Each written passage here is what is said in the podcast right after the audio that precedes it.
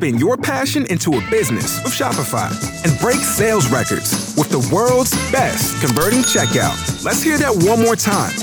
The world's best converting checkout. Shopify's legendary checkout makes it easier for customers to shop on your website, across social media, and everywhere in between. Now that's music to your ears. Any way you spin it, you can be a smash hit with Shopify. Start your dollar a month trial today at shopify.com slash records. Mission Log, a Roddenberry Star Trek podcast. Episode 115 Heart of Glory.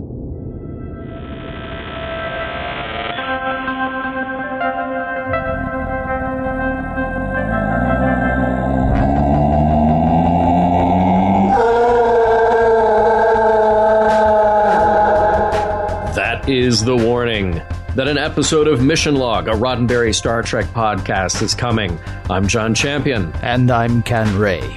Each week we bristle dutifully in the yoke of social convention, taking apart an episode of Star Trek, trying to figure out the messages, morals, and meanings therein, and why we don't chuck the whole thing, steal a spaceship, and start blowing stuff up randomly. Anyway, that's what I'm doing. This week, more troubles, more Klingons. Not, not, no, no, that, that's not the title, but it could have been the title, Heart of Glory. Yeah, it's interesting that you say that, John, because there were some other alternate titles for this episode. Oh, we haven't done that in a long time, Ken. no, we glad have not. Yeah. No. Okay. Oh, brother, who art thou? nice, yeah. Which would have been a cute bit of wordplay, though it also would have revealed the writers as time travelers, since uh, the obvious reference, "Oh brother, where art thou?"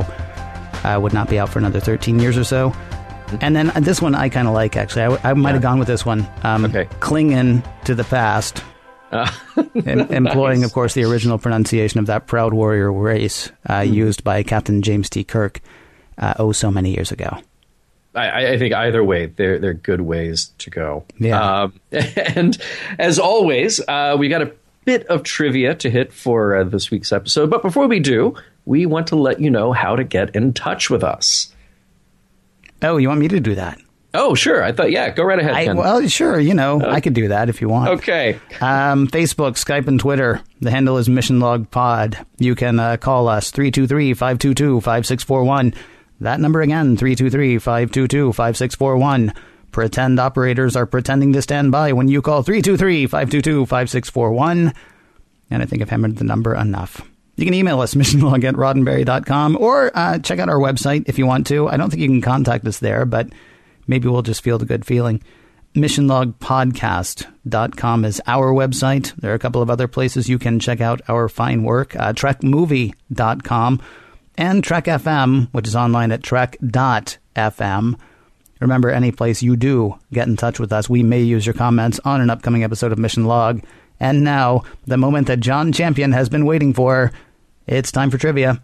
All right. So, Ken, you know, sometimes on Mission Log, um, I will maybe preface a discussion by talking about the production background of an episode as if to indicate what happened. You know, i.e., this story was banged together in an hour and they were filming with an unfinished script. You know, so because that happens in TV from from time to time, and I would say that most of the time it, it's a shorthand way, sometimes, of saying this episode is probably terrible, but here's why. so, you know, we, we try not to lead with our, our gut reaction on an episode, but every now and then you, you have to kind of squeeze in how an episode was put together to frame how you're going to talk about it. And in the case of Heart of Glory, it was scripted two days before production started. I'm sorry, it's scripted in two days uh, by producer Maurice Hurley from a story that he developed with uh, Herbert Wright and DC Fontana. Now, very little was actually finished. And it is one of those scripts that they were still finishing as they started rolling. Uh, so it was knocked together in record time. And um, they actually didn't even have time to fill in Klingon words in the scenes where the Klingons were talking. So it was made up. And, um, it, you know, obviously the Klingon language is a made up language anyway, but going back to Star Trek the Motion Picture, Yeah. they had actually started developing a language. All that just went right out the window. He actually said something at one point that I was like, "That's that's a Klingon word." And it wasn't right. like I didn't recognize the Klingon word, but I was just like, that doesn't sound like Doesn't sound like Klingon. like Klingon words. No, Right. It's it's Well- it's interesting to hear that though. We'll have to see if they um, met with Qapla'. Right. well, and it's funny because you know uh, I watch in the you know multiple times we watch an episode. I, I always watch it at least once with subtitles on, A- and, even seeing the subtitles, I, I sat there and questioned. Now, did did he say what that subtitle looked like? And is that clear? Really? Is that correct? And no, you just can't go with that. So I'm going to leave all of that there. Yeah. And we'll see how this affects the show in the end when we wrap it up today. Um, Ken, I mentioned before about Dan Curry having matte paintings that he had done. Uh, I, I mentioned it for um, that that sort of uh, base that he did in Coming of Age that he had used on Buck Rogers. And you asked me, well, what did they just have these things laying around? You just go grab a matte painting. Well, apparently so, because on the Batris that we see early in the episode, there's a matte painting hanging up as a piece of wall art, and it's actually a matte painting from Star Trek: The Motion Picture of the engineering room. Yeah. So uh, apparently, at a time, you know, going well into the '80s, if you were a fan of matte paintings, you could just show up at a studio and grab them because they didn't care. so, uh, yeah, that I found that to be pretty pretty interesting. Um, Rob Bowman directed this one. Of course, we've talked about Rob Bowman multiple times, so I uh, just wanted to make sure that he is given credit for this one too. And we have to say a big welcome to Vaughn Armstrong. Uh, get used to him. He plays a total of 11 additional roles in Star Trek. Uh, but don't get used to him just yet. This is the only time we will see him in Next Generation, oddly enough. Now, uh, the other one of the other Klingons you want to pay attention to, K'Nera, was played by David Froman, and he was known at the time that this episode was made for playing Lieutenant Brooks on Matlock. And um, because this is a Klingon heavy episode, uh, wanted to note that there are subtle references to the Klingon theme music, very subtle, uh, from Star Trek the Motion Picture, though the soundtrack was done by Ron Jones. Now, Jones studied under Lalo Schifrin, who is fantastic. And of course, you know him from Mission Impossible. He did an arrangement of The Man from Uncle. He did all kinds of stuff back in the day. And uh, Jones got his start doing cartoon soundtracks for Hanna-Barbera. Now, he has scored most of Next Gen so far, and we will enjoy him for the next few years of Next Gen, and we'll let you know when that changes. That's all very nice, John, but I, I, I do have to correct you on one thing. Mhm. They're not Klingon heavy, they're Klingon brothers.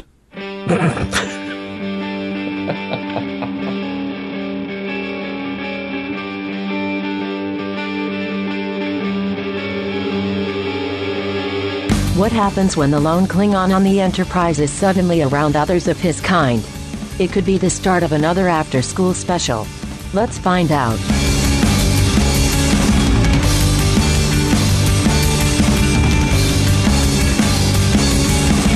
Prologue Trouble in the neutral zone.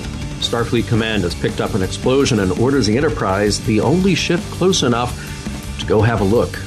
Riker is already suspicious, probably the Ferengi. Well, probably not. Disruptor patterns are consistent with. Really? Romulans? Now, when they arrive, the only ship nearby is a disabled Talarian freighter named Batris. Picard is concerned about potential danger in the area. It just doesn't seem right. And he sends Riker along with Data and LaForge to investigate. Before they go, Picard asks Geordi to turn on his visual something something. Act 1.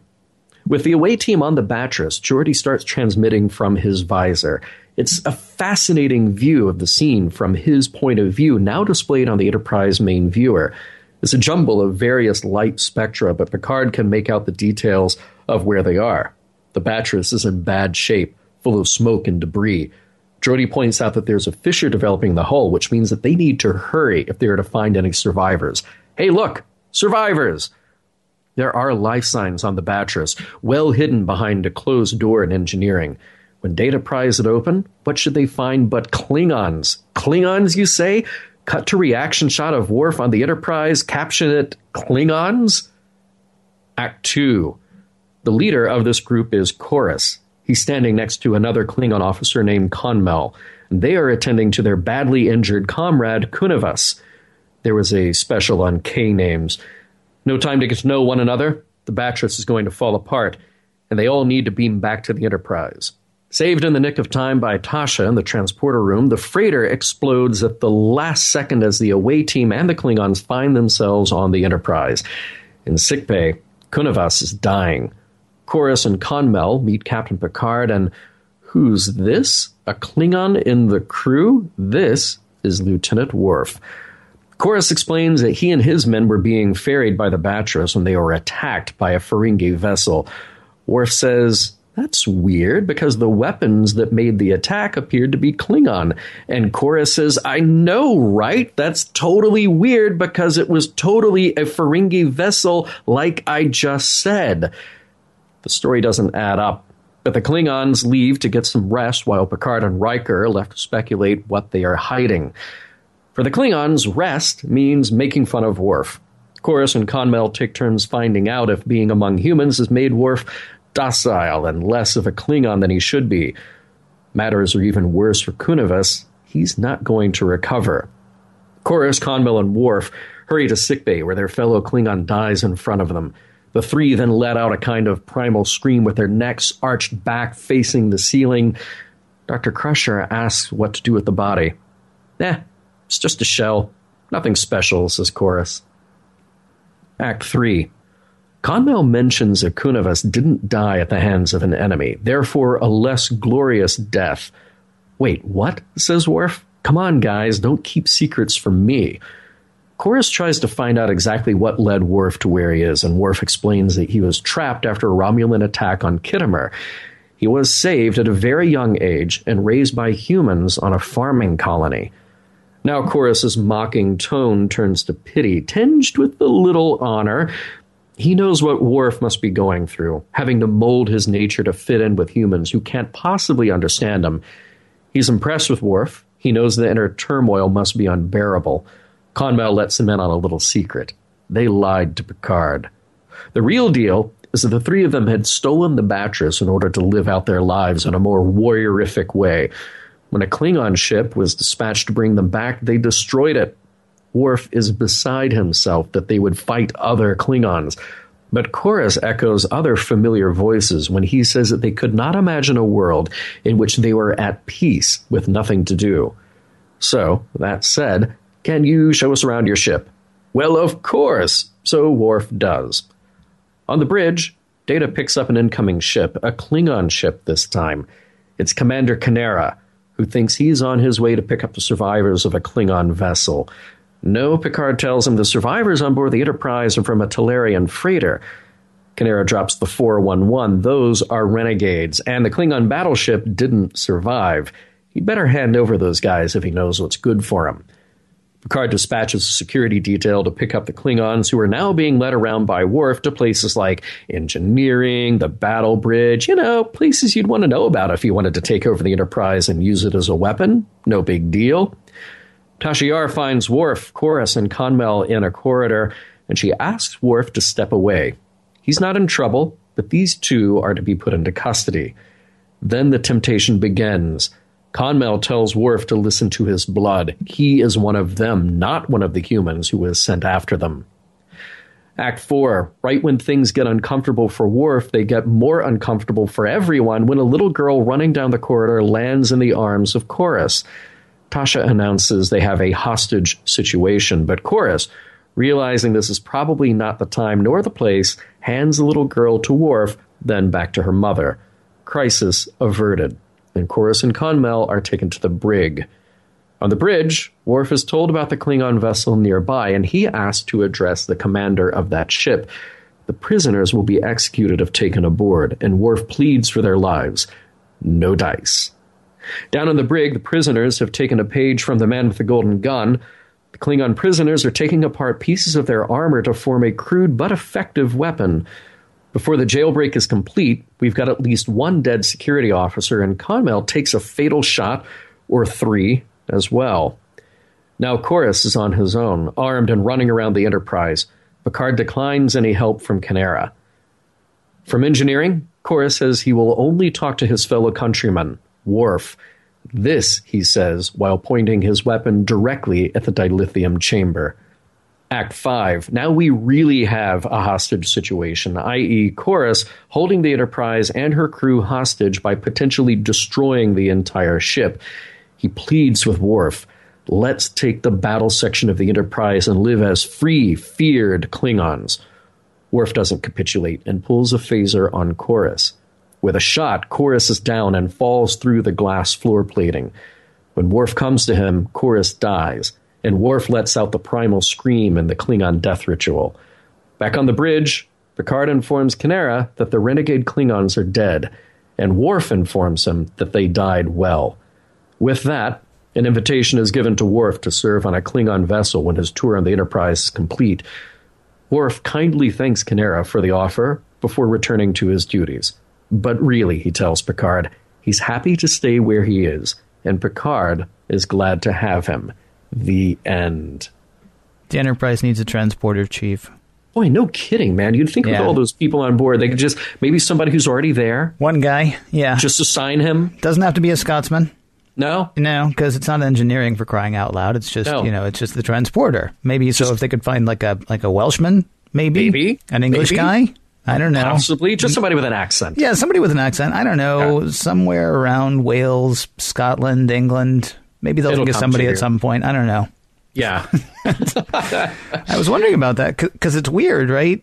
I mean, we've we've geeked on the transporter before. Oh yeah. So so she says she can't get a lock on their patterns, and she tries to, and then she can't. No, I don't guess she tries to yet. She's like, I can't get a lock on the patterns. You have to go someplace else. And and Picard says there's no time. So then she just hits, okay, well, let's see what we get. And then they start to come through, but then they're not through anymore. At that point, I would think that they would already be in the buffer. yeah, yeah, yeah, yeah, yeah, totally. But we don't have the buffer anymore. That's because I know we can't just automatically use it. well, maybe. I don't know. Yeah. No. Anyway, you know, they, they get them. It would have been a really weird episode if it had just been like, yeah. So Act One, everybody dies. Act Two, three, four, and five. Everybody's here? like, wow, that wow. We should have a, we should have a transporter chief. Is what we should have. Or if it's the animated series, you beam them back and they're all twenty years younger. That's what I'm saying. Yeah, well, Yeah. we don't we don't have that to rely upon anymore. Yeah. yeah. We quit So we, we quit that business. Hey, um, speaking of Tasha and beaming over, in the prologue, Picard won't let Tasha beam over, which is pretty smart. You know, okay, Yep. you're security. We don't know what we're into. You stay here. And then Riker grabs Geordi and Data, who are already sitting in bridge positions, Yeah. Just right there. And, and you don't see, like, every now and then you would see it where another guy just swoops in and takes that seat because they know, okay, this is my big moment. Mm-hmm. But here it's like, no, uh, Picard, I'm taking half your bridge crew. See ya. Good luck. No, here's the weird thing though. So they all get back, and Yep. then Picard and Worf leave. And Picard Oh, doesn't right, even say yeah, you've yeah. got the bridge. Anybody, and I think it, this might be the first time, with the exception of when the Enterprise was abandoned, uh, when, in Hide and Q. Mm-hmm. Um, I think this might actually be the first time that we have no named character on the bridge Yeah, right. because we got Yeah. nobody. I'm, I'm looking around like, and when we, when I did the rewatch, I was like, seriously, there must be some, nope, nobody. No. Because Troi's not Troi's not there this episode. She's not in there at all. Yeah, Yeah. Crusher's in sick bay, Yeah. and then all the other named characters that we talked about are other places. We got nobody here now. And, you know, Wesley's is down there in his room, you know, somehow watching in on this, listening in on this, going like, okay, can, can I go to the bridge now? Can I go to the bridge now? Can't believe I wasn't there today. Ugh. This would have been the most awesomest day ever. Uh, you, one person I know, uh, Wesley, you've got the bridge.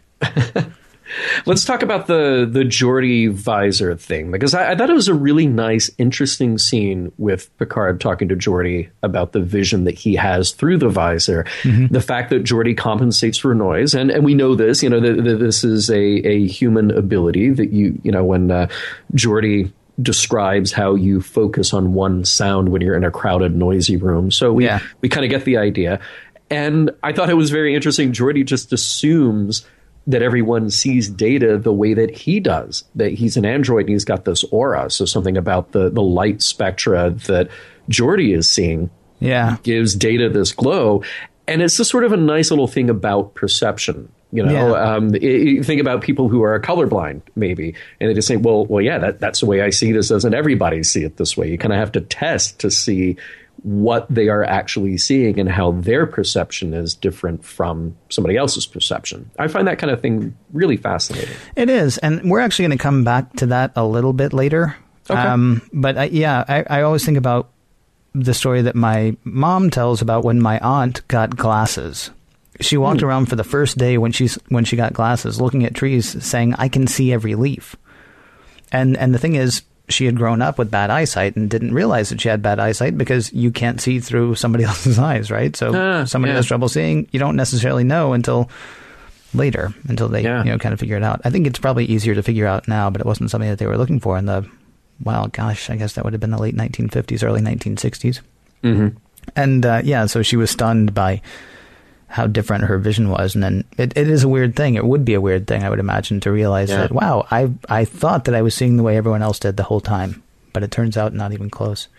Um, I, I didn't sort of like the whole, you know. Um, so Picard says, "What's that?" When Geordi's looking around, he's like, "Oh, that's Commander Riker," and Picard says, "Oh, to me, it's just an undefined form standing in a visual frenzy." Then again, that's what I put on his quarterly report every quarter, huh? Am I right? Oh, Hello. hey, watch oh, out. please, I kid, I kid number one. He's my number one guy. Come on. Um, I did also. I also found myself wondering. We may hit this again later too. Uh, Geordi's visor really actually gives him a performance advantage in his engineering career. Yeah. And the weird For thing sure. is, though, it's not something that's completely like. So Geordi's looking around and he says, "Oh, this this looks like there's a there's an integrity problem with the hull." Mm-hmm. And he's looking at it, and they're still transmitting to the Enterprise at the time. And Picard says that looks like a spectrographic reading of metal fatigue. Mm. And Geordi says, "Yeah, you're right." And I'm thinking, okay, well, let's get helmets for everybody then that show that. Yeah. Because if Picard, who is not an engineering guy, can read that for what it is, Yeah. everybody in every engineering department on every starship throughout this uh, Starfleet, and maybe every engineer in Federation should have like a heads up display or something Right. that will let them see stuff that way as well. That's a great idea. Or, you know, to take it to the, the other way to do it and just have that sensor or an array of sensors in engineering that are always monitoring that. Ye, well, but they can't be everywhere all the time. Well, the sensors can be, and all, How? all, they, all the sensors have to do is just send you back a message that says, "Hey, over there, it looks like a problem." Wow, you're talking almost like a, that would be like a that would be like a like a web of things that was constantly sending information to you about how it was Around the doing. world. That's a far. That's a crazy, crazy idea. That's like that's like 25th, 26th century stuff, dude. Yeah, working on it. Yeah. Okay. Getting there. Yeah. Um, now, why does Riker say Klingons with such disdain when Hmm. he discovers them on the Talarian freighter? I mean, i he doesn't know that Worf is probably within earshot, maybe, that they're monitoring all of this. And he does it again when the Klingon ship is approaching. By the way, nice reuse of stock footage from the motion picture of that Klingon battle cruiser. Yeah. Love, love, love that ship. Yeah. Um, but he just like, you know, oh, what did you find? Klingons. Ew. It's interesting. It didn't. It didn't read to me as disgust or disdain. It's more like, okay, we thought. So we thought it was Romulans based on the scientific evidence, and then we see that it's a Talarian. Is that right? Yeah, Talarian. We see yeah. it's a Talarian ship. Okay, this really should not be here at all. Klingons at this point, you know, where there are no survivors on the Talarian ship, and we thought it was a Romulan attack or whatever. Um, I, I didn't get the sense that it was a sort of like, ooh, Klingons, but oh, Oh, no, I- I this totally- is weird. Yeah, well, but see, if it were, if it had been weird, it would have been like, huh, wow, Klingons, that's strange. Worf, you got anything to say about this? Oh, but no, come in, in this case, it was Come on. Klingons. Yeah, think about think about Riker's character though. Really, he's not going to stand there and go, "Huh." Well, he gives that look a lot. Well, that's That, true. Huh. But he doesn't Look. vocalize it. When he's vocalizing, it's uh, there's gravitas. Yeah, there is. Yeah, when he's he, he'll look um yeah, he'll give the goofy look, but he won't usually Yeah. say, "Well, what do you know about that?" You know, there's a lot that I don't know and you know uh, don't get necessarily about the Klingons. We're we're slowly learning more about the Klingons, but I tell you what, I like their food. Mm-hmm. Um, in fact, it, it looked Polish. So uh, they sat down for a meal of ribs and pierogi. Interesting. See, I I, I thought it was Chinese. I thought it was ribs and uh, and and like um you know Like pot stickers. like pot stickers. Yeah, gyoza. I was going to say, but yeah, pot stickers. All right, cool. Either way, Um, yeah, they'd be good people to dine with. They would. They would. I mean, a little messy. Yeah. But, you know, at least they had plates. so, um, Ken, you must have really enjoyed the fact that it was like a name drop story reference party Mm-hmm. in this episode. Not not as much as we had uh, previously with Coming of Age. But um, we start to acknowledge and talk about the fact that Romulans are a thing, and uh, Khitomer that that was great, um, and even cooler because that has not happened yet. Star Trek Six has not happened yet. If you go by this timeline, I mean, in our timeline, yes, because we're doing the story. But in the production timeline, no, that that had not happened yet. But we plant that seed here, and then in Star Trek Six, comes out a few years later. There it is. We we reveal what Khitomer is and what happens there. So I thought that was awesome, and it's Well, hang- is it Hang uh, on, though. Remind me, Khitomer was where they actually signed. That was where Kurtwood Smith nearly died, and they Right. had the big slow clap at the end, right? Right, right, right. it seems slow, like it's- slow clap Khitomer. Yeah, it seems like things don't go well though, because um, apparently, eventually, what's going to happen is is that Worf is going to be the only survivor. Yeah, well, yeah, not not too good, but Yeah. but the treaty is established. If it weren't for those pesky Romulans who came in and messed things up, Okay. but between the Klingons and the Federation, I mean that that's the beginning of the Klingons becoming a part of that. Yes. So I thought that was very cool, and and, and it's a satisfying bit of story bridge, whether you're watching it in strict production order or in story order, as we're doing here. Either way, it pays off, which is yeah, kind of cool. yeah, That, that part is pretty cool. That part is pretty cool. So you mentioned this in the um, in the recap, but Mm-hmm. I think it bears repeating. Uh, Korris says to Worf, Mm-hmm. "So uh, we took over the last ship we were on." Yeah. We blew up the Klingon ship that uh, came for us. Uh, we hate the peace treaty between the Klingons and the Federation. Want to show us around? and Worf's like, mm, okay, yeah, right. no problem. Right. Now let, us remember, and and you know, Data is a high bar, right? Because he is programmed, or he is a computer. Eh, he's not really programmed, and we will, of course, repeatedly come back to is he, you know, how much like a human is he, and whatever. But when Lore just says, "By the way, I lied to your captain," Lore, who is the closest thing that Data will ever have to a brother, as far as we know, says, "I lied to your captain." Then, then Data's got to be like, "Okay, well, I got to tell the captain what you said." Yeah. But then these Klingons are like, uh, "We lied to your captain, and we killed the last captain whose Right. ship we were on, and then we killed the other captain who came for us, and we really hate everything around us right this 2nd Mm-hmm. And Worf's like, but didn't but didn't say, "I have to tell my captain," and in fact, Yeah. didn't tell his captain. Uh, kind of Yeah. a kind of a weird thing there. even went to the extent of saying like here let me show you all the other things and in fact Yeah. here here's a library computer do you read fast because you could do didn't that do that. Did not did not give them access to the computer, which I think is good. Good uh, points for Worf. He's got the makings of a fine security officer one day. Although we may want to revisit whether or not he should have actually shown them around. So, can you take me to the place where you know this one part of the ship comes apart from this other part of the ship, so that we can actually use the you know the the one part to really do battle with the galaxy? Yeah, Uh-huh. it's this way. It's yeah, just come with me. yeah right Really? I don't know. um, tasha said we have a hostage situation on deck 17 Mm-hmm. it's an interesting scene because it it did it, it did leave you hanging a little bit Mm-hmm. the question then became did they really have a hostage situation or what was about to be a hostage situation? And did Korris reconsider? Or did Korris uh, was he going to give that girl back because there would be no honor in killing a little girl and making this truly a hostage situation? Yeah, it might have been a little presumptuous for tasha. What's terrible is I was actually thinking it's not. I think there would be plenty of honor in killing the little girl. Holding her hostage was the bad thing. Because, like, Well, yeah, she says, yeah. Well, I thought it was going to be a moment. And, and Worf says, Why? And she says, Well, I thought I was going to hold the girl hostage. And he says, "Um, That's not our way. I, I was No. I was sort of wishing he had said, Now, you are lucky that he didn't just bite the throat out of her. right Because that's right. more that's more of a Klingon thing. Holding a hostage, uh, it's time consuming. And then you got to talk to people. And no, no, no. You're lucky he, she was handed back in one piece. Klingons don't take prisoners if you learned anything from uh, wrath of khan Well, unless they're going to send you to the prison planet, in which case, yeah, they do. they do yeah, But hostages, no, no, no. no no no no no I have a question about um, about the whole Klingon thing. By the way, the whole you know, do they take prisoners? Do they take hostages? Whatever. Uh, if nobody has ever seen the Klingon death ritual before, and we're given to understand that nobody has seen the Klingon death ritual before, um, I guess the first question would be, how do we know to call it that? But then also, um, how does Data know what the howling means? Now, I love what the howling means. It, you know, Yeah. it- it's a Yeah, warning yeah. to the dead that a Klingon warrior is coming. I don't know that the Klingons actually believe in an afterlife. Maybe they do. Maybe they don't. We haven't looked into them that much at this point. But it's a really neat ceremonial thing. Um, I, I like that idea. But- great, and, and I love the idea that they're done with it. Yeah. well, Yeah. I don't know about that, honestly. When when they Uh, say, you know, when they say, uh, "Is there any special treatment you'd like for the body?" and Korris is like, ah, "It's only an empty shell now. Please treat it as such." Yeah. And, and my thought was, in the next scene, Crusher should have the body of the dead Klingon sitting on the back of her toilet holding a candle.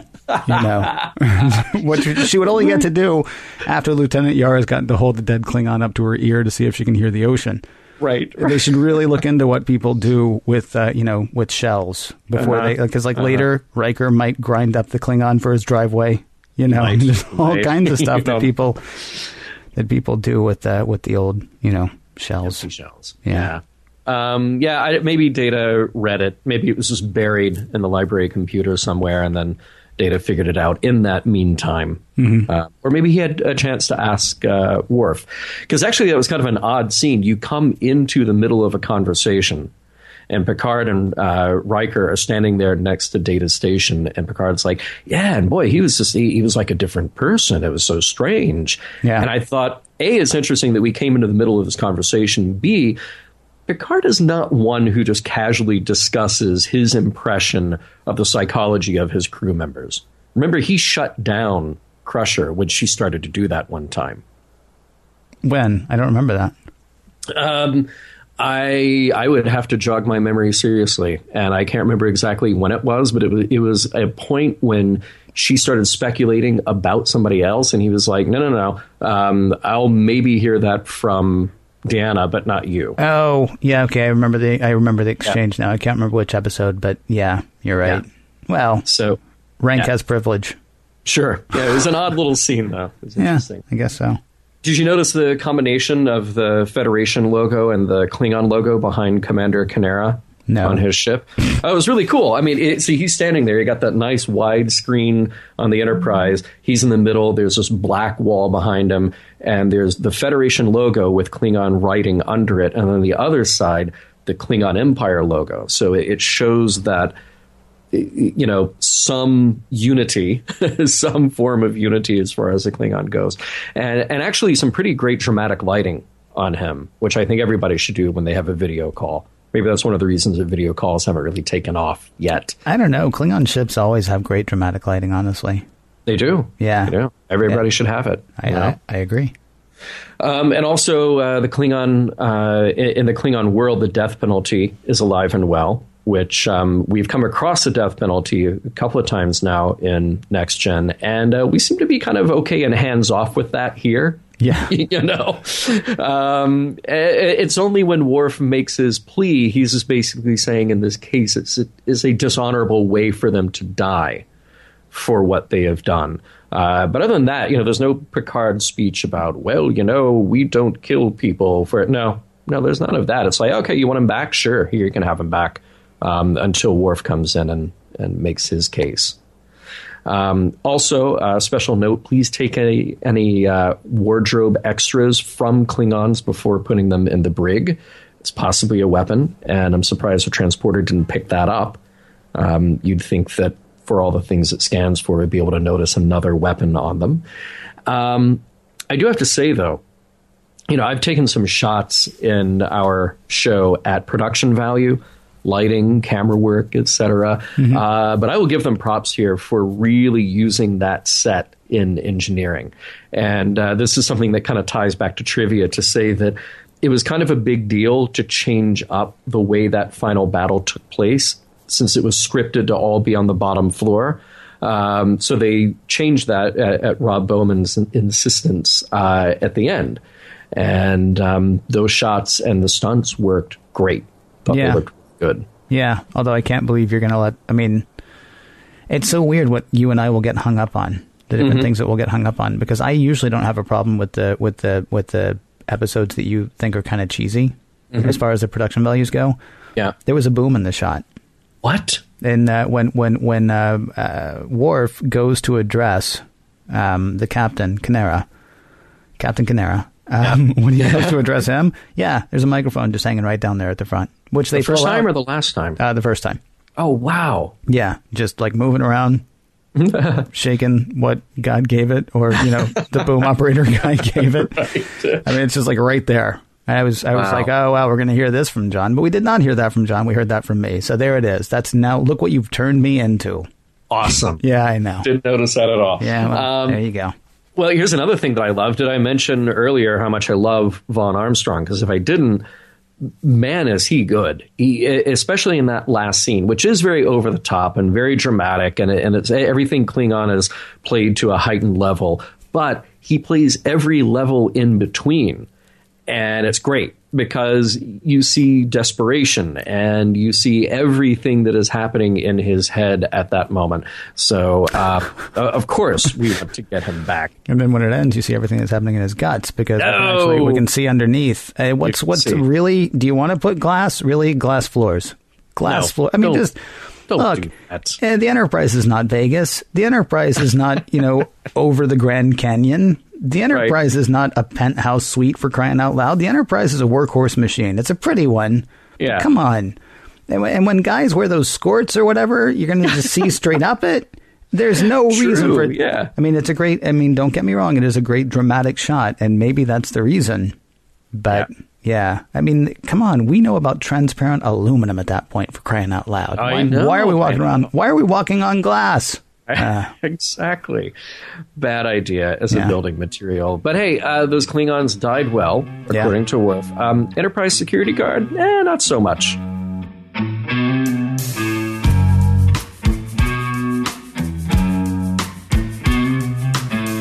Having dealt with the acting, the writing, and the incredible boom mic fiasco, let's dive deeper into the heart of Glory's story.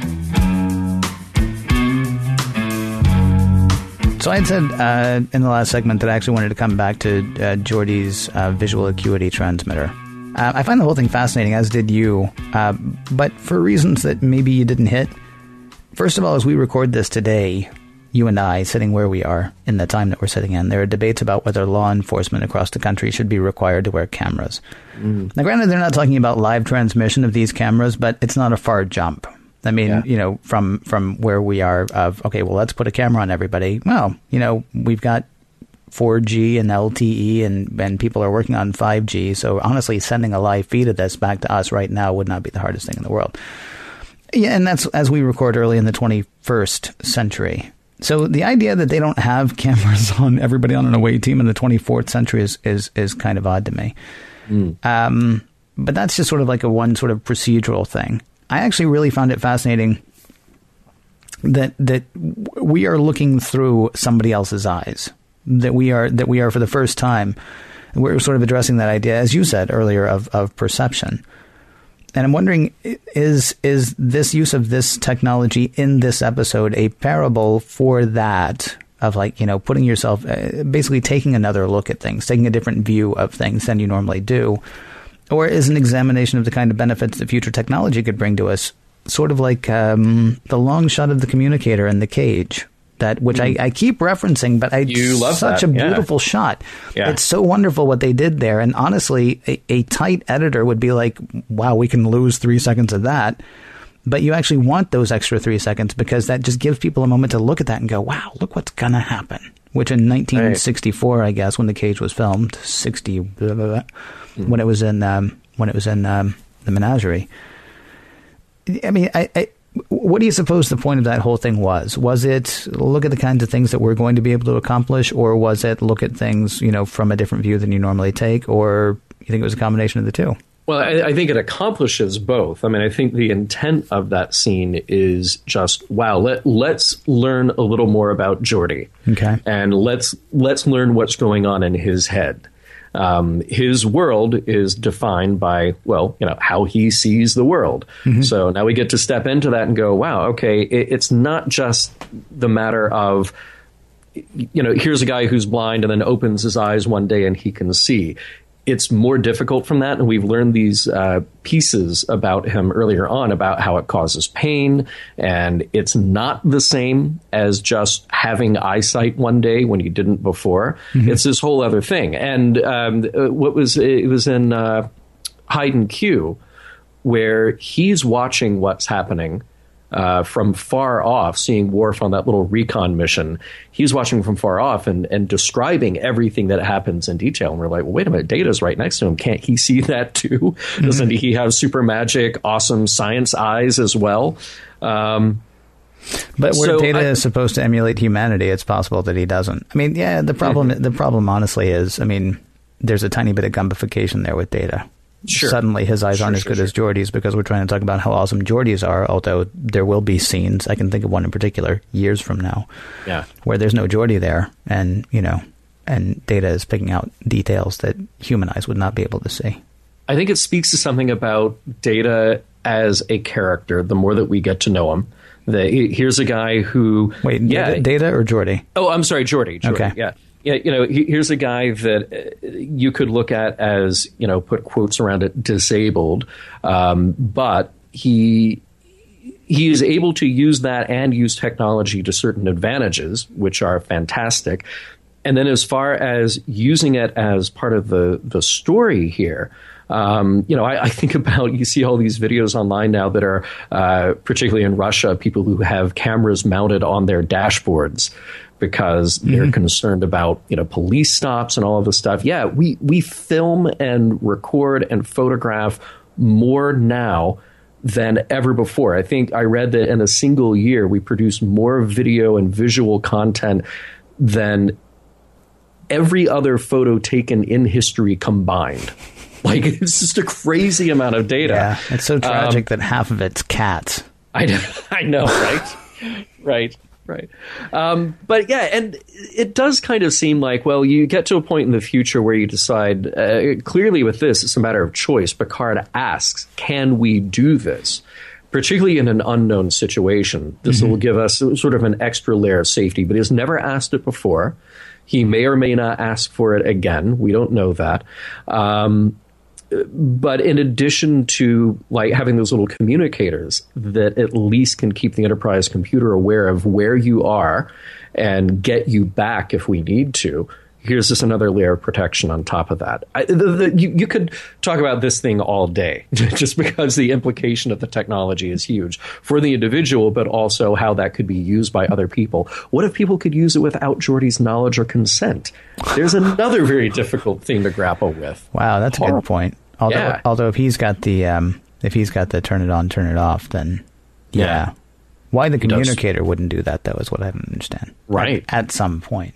Right, right, right, right. It's, um, I actually had that moment too, like the whole thing where they're sitting there, at, at very different, but I, I, think you'll see where, where they sort of link up when um, the Klingons are sitting there with Worf having dinner, mm-hmm. and Picard just starts speaking to them, right? Mm-hmm. Uh, Commander, what's your name? Korris?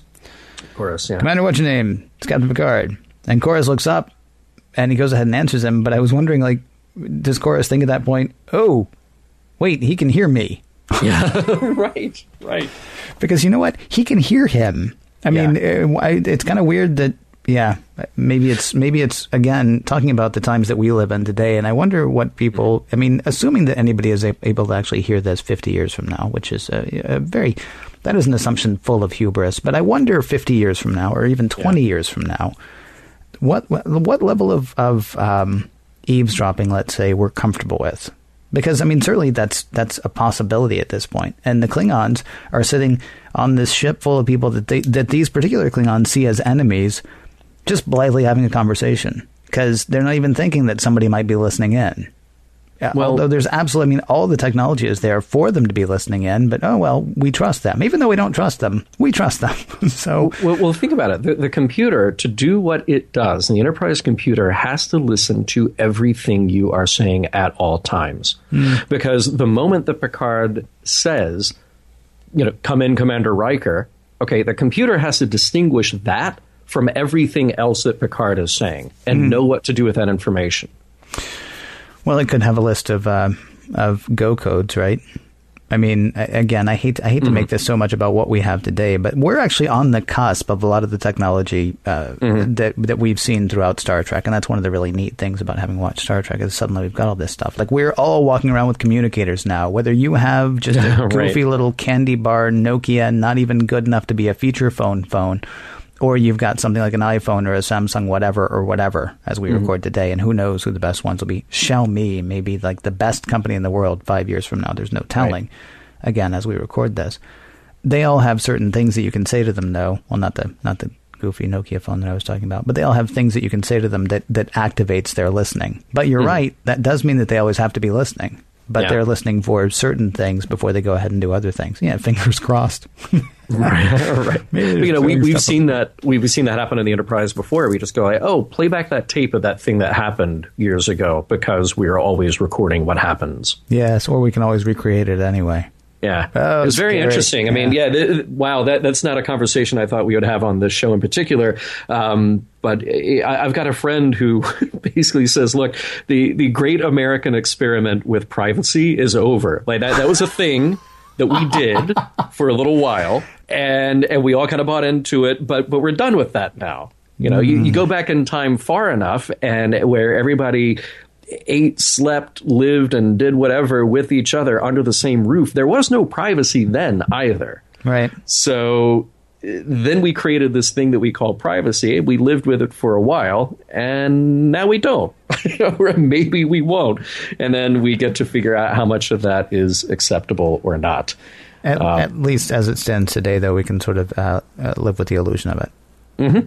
True. Yeah. Yeah. Good times, Yeah. Yeah. Well, let's talk about the Klingon stuff going on in this episode. uh, if you want to. Uh, one of the first things that uh, really struck me was how it must be terrible being a Klingon. Um, it, it must be really awful on some level, not all the time, but every now and then. Because what if you decide that you are more interested in, say, like cooking or or crafting or musical theater, maybe maybe than just going around showing how big your disruptor is all the time. Like th- this was almost a kind of uh, jocks versus nerds thing at one point, where Worf is just by virtue of the fact that he was raised differently, is now going to get picked on and challenged, and he's got to prove his worth, prove his honor, and uh, for him. He still does the right thing over and over. You know, ultimately, we get to see his version of honor uh, at the end of this episode, which is great. Um, and I never thought for a second that Worf would choose the Klingons over his loyalty to Starfleet.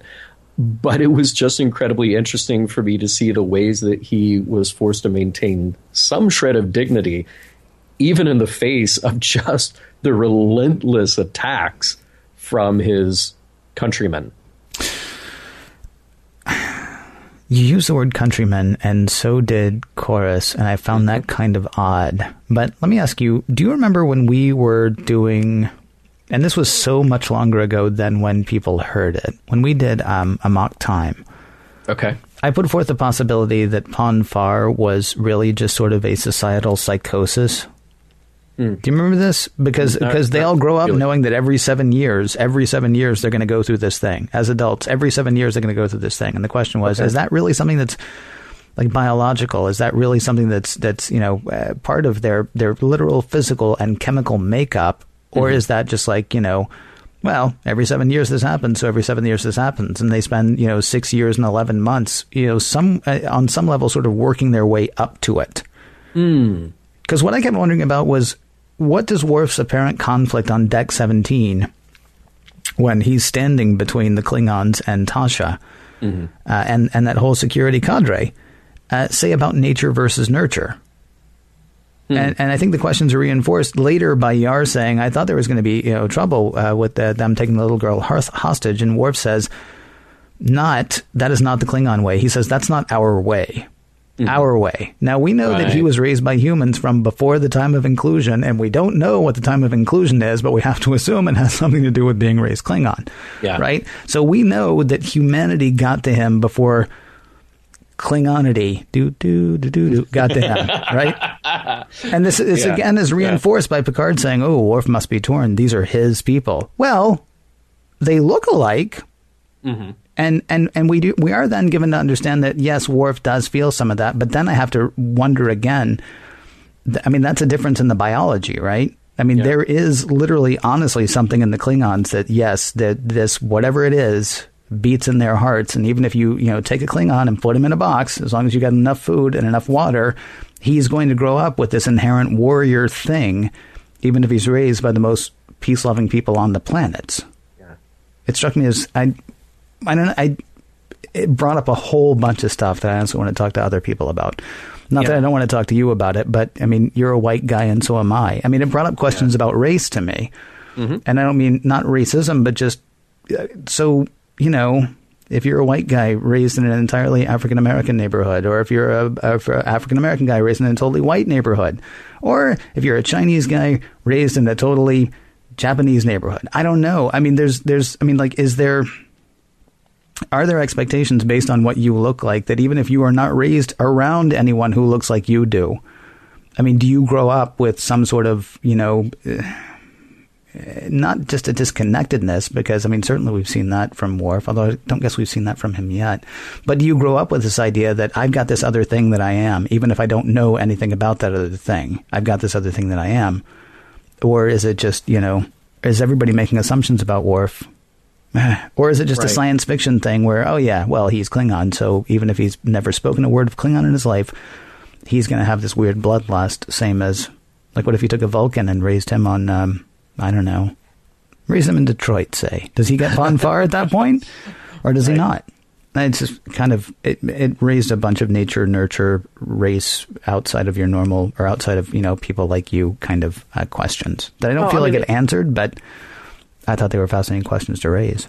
I agree. And, and, yeah, and I don't think there are any really easy answers here because you don't just at the end of it say, okay, Worf is this one thing. Mm-hmm. All you're left with in the end is to say that Worf likes where he is and he has chosen to be there and he will do a damn good job of where he is and what he is doing. Mm-hmm. You know, he, he will act with loyalty, he will act with honor, and these are things that we know about Worf the individual. Um, it, really, that's all you're giving. You're not given a thing that says, you know, he is obligated to Klingons or or something like that. I let's change this conversation just very slightly to say that look at the uh, the debate over uh, pit bulls, you know, any bully breed dogs for the last 10, 20 years that that's been going on. You know, it, there is this portrayal of them in popular media as hyper aggressive dogs, no matter what. You know, you, you have a pit bull and they are just going to be hyper aggressive. And the fact of the matter is that you can raise those dogs in a loving, normalized environment, and they're just like any other dogs. And in fact, I know a certain executive producer of Mission Log who's got a couple of them who are the sweetest, most adorable, loving dogs you will ever meet. Um, so statistically and scientifically, it it doesn't weigh out that a particular breed is just specifically aggressive because it is specifically aggressive. I, I don't know how much you want to say about your personal life, but is it okay mm-hmm. to say that you are personally involved with people who are involved with pit bulls? Because to sure. go from yeah, talking, yeah, yeah. just and the only reason I bring it up, and forgive me, this is my hyper PC awareness. I'm not a I'm not a hyper PC person, but I am I'm, yeah, yeah. I'm fairly PC aware. Yeah um, to talk about race and then say, well, it's like a dog. Oh no no no! I, want, no. Yeah, I, I, I, want to make I want to make absolutely one hundred percent certain that we cover all of the reasons that we might make one jump to the other because yeah. other, otherwise that has so much potential to be ugly and blow uppy. Yeah, no, you're absolutely right. That that's yeah, it, it is a very different conversation. It, it is sort of because I know your backstory that I'm, that right, I'm like, right. oh, I, get why he's doing that. Let's make sure everybody else does too. right, right. Good call. Good call. Uh, um, yeah, yeah. Uh, but you're asking the question: nature versus nurture. Yeah. No, no matter what the, the the situation is specifically, and uh, there's a another layer on top of this, and and that is the the sort of Klingon emphasis of battle and death. Their whole culture is based around this idea. You know, Korris says that he would rather spread fear before him yeah, that was sort of an interesting uh, a way to phrase it. And mm-hmm. death is more important than life to them. Um, as long as you have an honorable death, then then things are good. And, and I, I couldn't help but think of people today whose you know personal convictions place you know they place those convictions above law sometimes to the point of destructive and deadly behavior. And you are talking about, you know, deeply held beliefs and a, and a and a very strongly constructed parameter of beliefs that says this is how you will live and this is how you will grow up and this is how you will view the world. So maybe it's nature versus nurture, but part of that nurture is also the intensity, the severity, the parameters of that nature, or nurture rather, that would make somebody turn out that way on the other end. You know, mm. Klingons, the way that Klingons have been portrayed so far, it's kind of like a, just they're in two modes. You know, they're either conquering and fighting and battling, or they're taking a nap. you know, and that's pretty much it. That's pretty much all that we know. Like every waking moment is preoccupied by who am I going to conquer next well, to show how big my honor is. This is true beginning where? Star Trek 3, would you say? Mm, because before yeah, that they were yeah, just, yeah, yeah, before that they were just conniving losers. Honestly, they were just they were just awful. They they were like they were like less honorable Ferengi. And then mm-hmm. we still have to go and forgive me because I'm playing with the timeline now. The Ferengi are honorable once you get to something like Deep Space Nine. I would say they're not honorable. At least nothing that we've seen on Next Gen is honorable about them at this point. But the Klingons that were in the original series were worse. They would say one thing and do another. They would they would you know basically try to screw over somebody in a deal. I mean, mm-hmm. they were they were just they were just they were they were ugh, reprehensible characters with no with no real code. It seemed yeah. at all. Um, so when you say all that, you're talking about there, there's a there's a there's a turning point. I, I would say it's probably in Star Trek three. Yeah, well, um, that's when we get a little more depth yeah, that's the first time they show up as a warrior race as opposed to just the bad guy. Yeah, I mean they're they're kind of a different thing. It's the thing is, I don't think you can say anything about Klingons based on the behavior of Korris. I mean, he is he is an extremist. He is mm-hmm. what he's that guy that you were talking about a minute ago. He's mm-hmm. you know who sort of puts what he wants above law, right? He and he's also crazy. I mean, because yeah. because he's under the impression that two Klingons with one ship can ignite a revolution that'll light up the galaxy. Um, there, there's certainly no doubt that he would get some zealots or or purists or Klingon supremacists to go along with him. Mm-hmm. Yeah, but really, I mean, it, it just is folly because most Klingons have chosen to go along with you know their governing body. Korris honestly reminded me. I mean, on the one hand, he reminds me of of of I hate how topical. Well, I both hate and love how topical this particular episode is. And one of the mm-hmm. fantastic mm-hmm. things about Star Trek, certainly original series and now Next Generation, is we, as we sit here and record this, are talking about an episode that came out 27 years ago, mm-hmm. and yet it points to so much stuff that is happening today. Um, uh, there, there are some things. I mean, it's possible that Korris could end up being like the guys from ISIL or ISIS as we record this, and hopefully there are people listening to this five years from now who are like, "Oh yeah, I remember them." Yeah. You know, or, oh, I don't even remember what they're talking about. Hopefully that's right. the case. Right now, they're sort of a, as we record this, they are just, wow, an incredibly thorny bush. Um, eh, honestly, Korris reminded me more of Manson.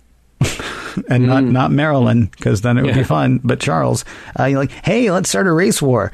Now the one the one cool thing about Korris is um, he's actually going to get his hands dirty as opposed to Manson, who was just like, hey, you go start a race war, and then I'll, I'll right, come in and lead right. afterwards. But you you guys go ahead. I'm sure you got this.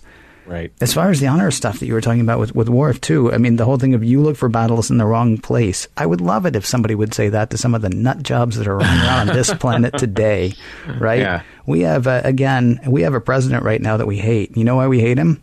Eh, apparently he's taking away stuff or something. I don't know. Mm-hmm. I mean, politically, there are plenty of reasons to not like the Republicans, and politically, there are plenty of reasons to not like the Democrats. I mean, don't misunderstand me.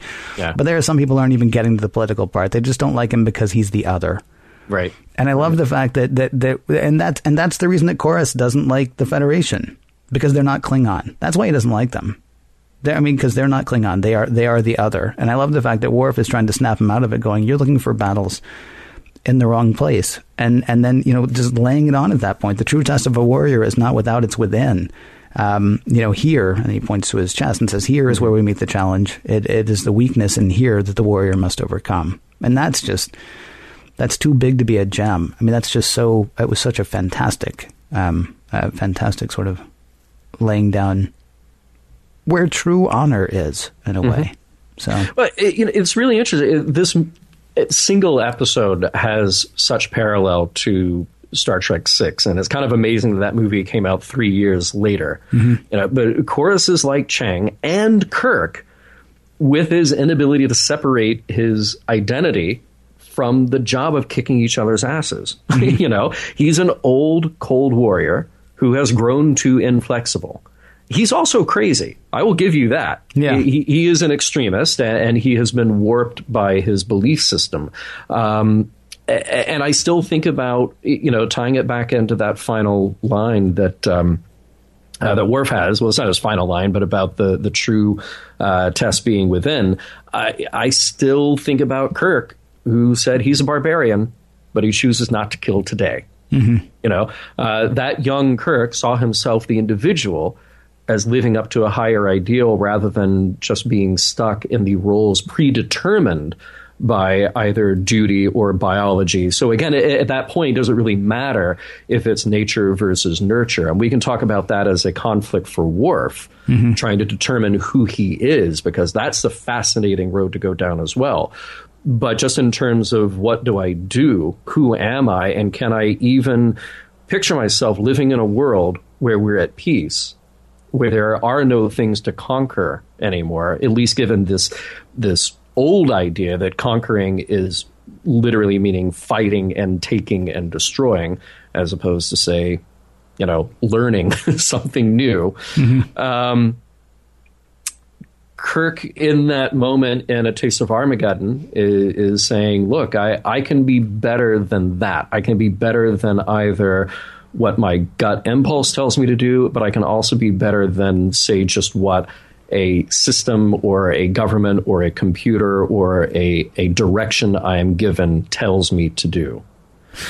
Let me ask you a question. Mm-hmm. Um, Worf says the true test of a warrior is not without, it is within. Yeah. That's what he says, and that's obviously what he believes. Mm-hmm.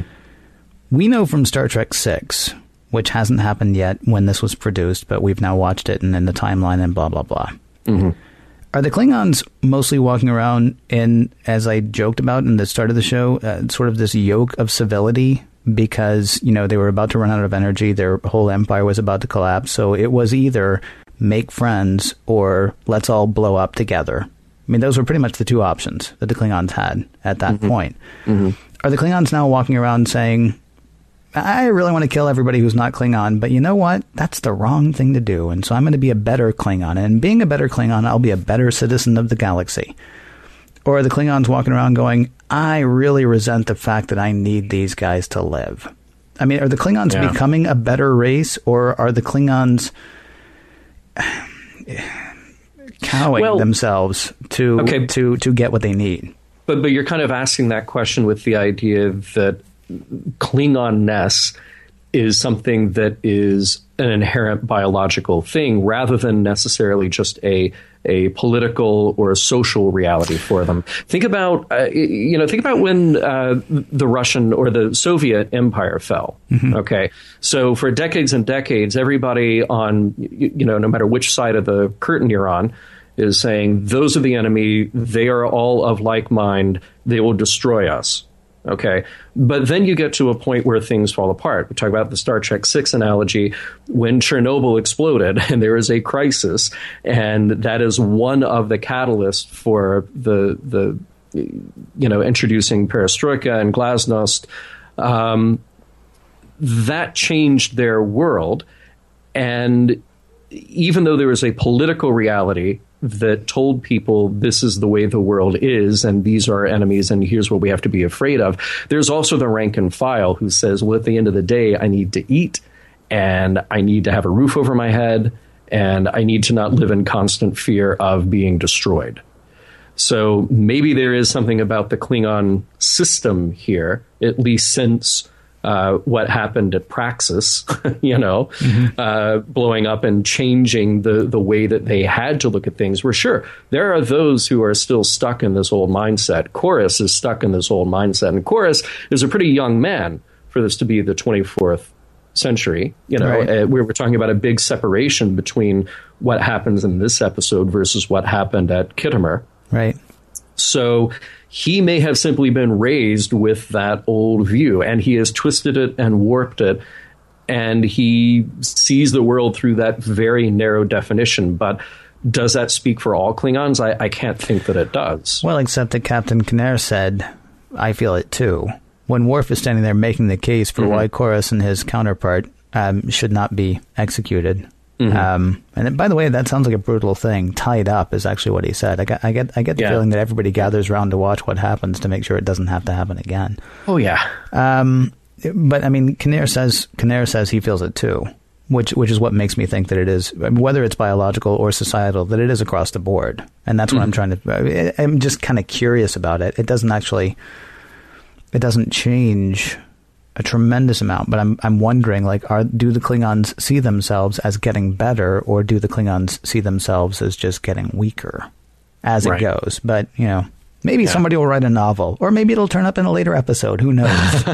are are there other episodes after this one? I can't remember.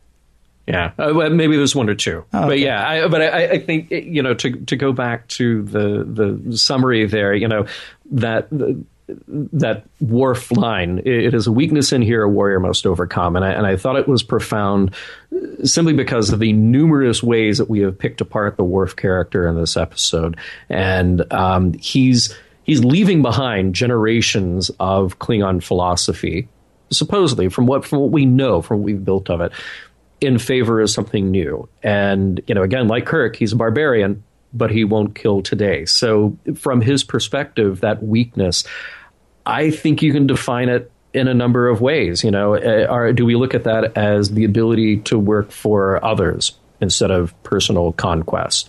Uh, is it the decision not to fight, to be the first one to put down the weapon and not fight? Is it just the ability to be at peace with oneself when there's not an easy path already laid out before you?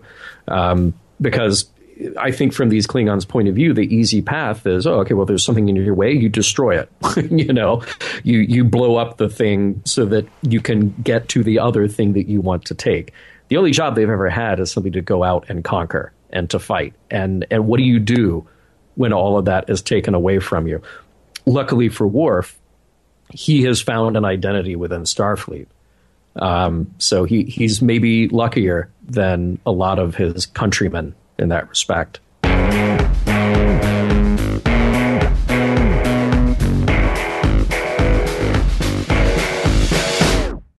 Time now to sum up the show. What is at the heart of Heart of Glory?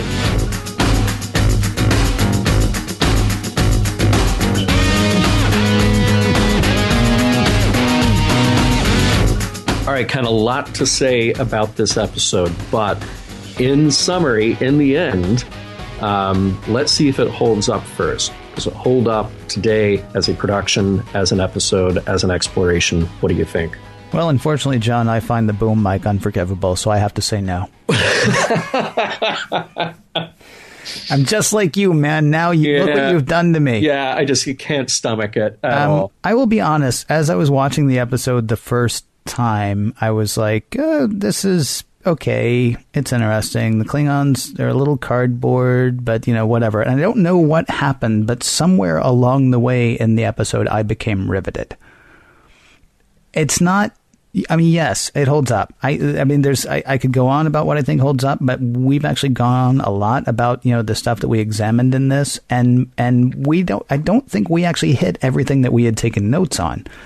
Um, this is a surprisingly rich episode. I mean, just, mm-hmm. just, just, yes. Yes, this episode, I, I, I don't see how you could think that this episode does not hold up.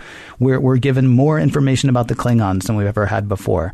We finally have an episode where Worf is not being, hey, stop being an idiot. I mean, mm-hmm. we don't get that mm-hmm. this episode. We actually get a tremendous amount of respect from the other characters towards Worf in this episode, including from Picard.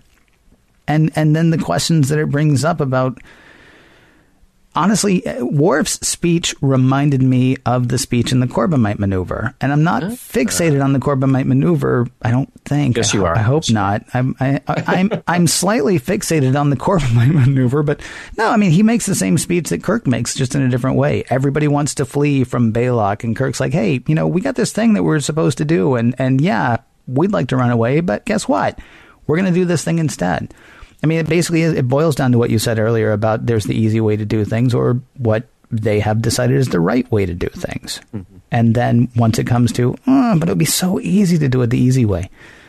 Yeah, no, I still have to do what's right. I mean, so so Worf admits all the way through this episode, I get you, man. I you know I get what you're saying, and yeah, I want to go kill a bunch of people too, but I can't because yeah. that's because because that's not who I've said I want to be. So I'm I'm not going to kill a bunch of people like this.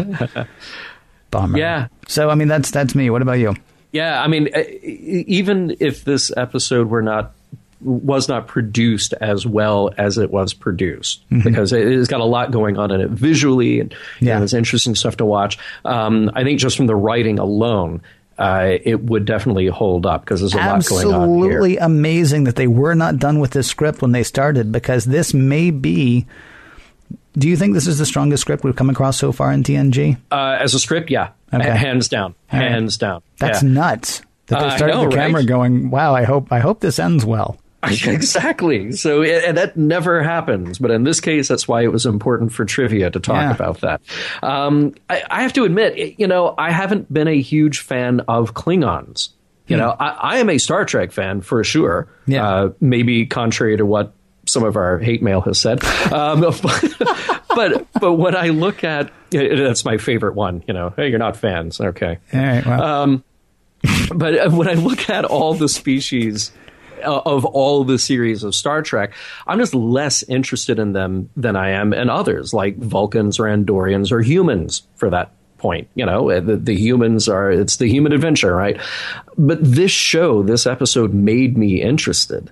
And we learned, you know, like you, I, I watched this once and I went, okay, it's a Klingon episode. That's interesting. But then I watched it again and I was like, oh, wow, there's a lot going on here. Mm-hmm. Um, we learned a great deal about Klingon culture and just the acknowledgement that there's a rift among them about the peace with the Federation, I think is fascinating because it, then it does play into well, if I've learned this all my life, what do I do with that when that changes? When I'm told something different, um, the episode is rich, uh, and you know, just like everyone who made it was surprised, I'll agree that everything here just kind of works.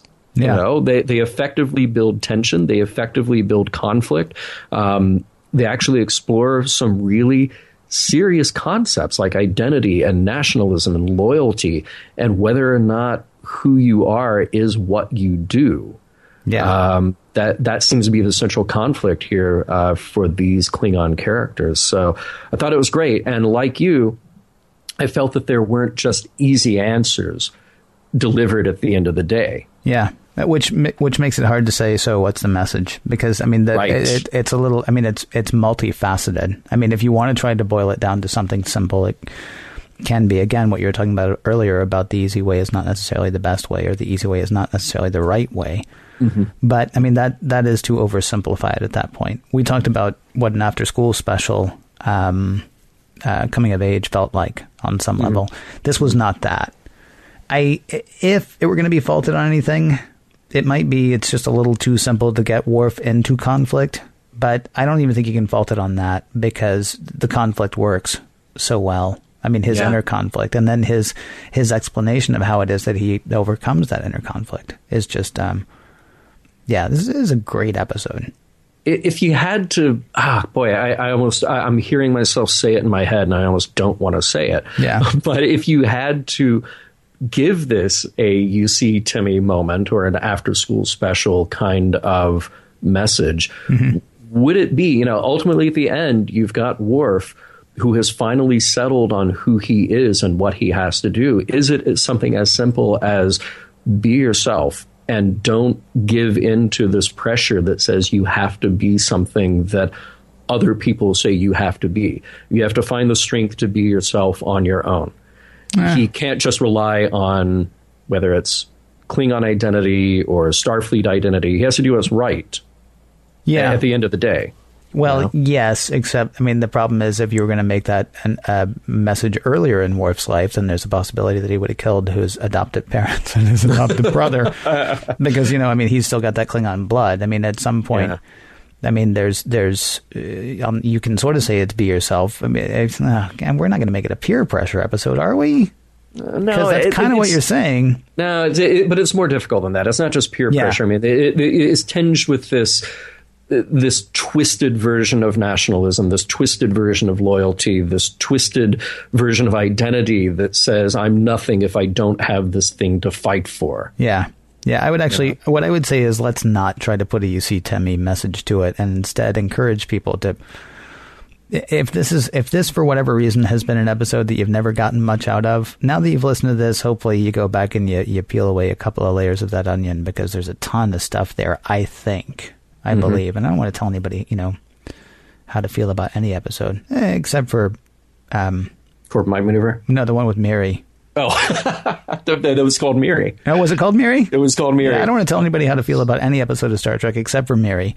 Okay. And Cat's Paw, but but I mean, there's there's so much here that I I almost don't want to say. So let's sum it up in a sentence because I you mean can. the sentence I would sum it up in is watch it or watch it again. Yeah.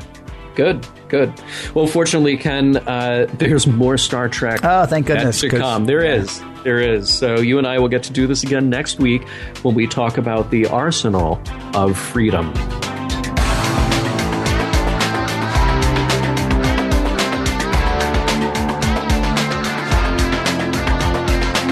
Some of the music formation log provided by Warp 11, online at warp11.com, and from the album Messages by Kitheory free to download at kitheory.com.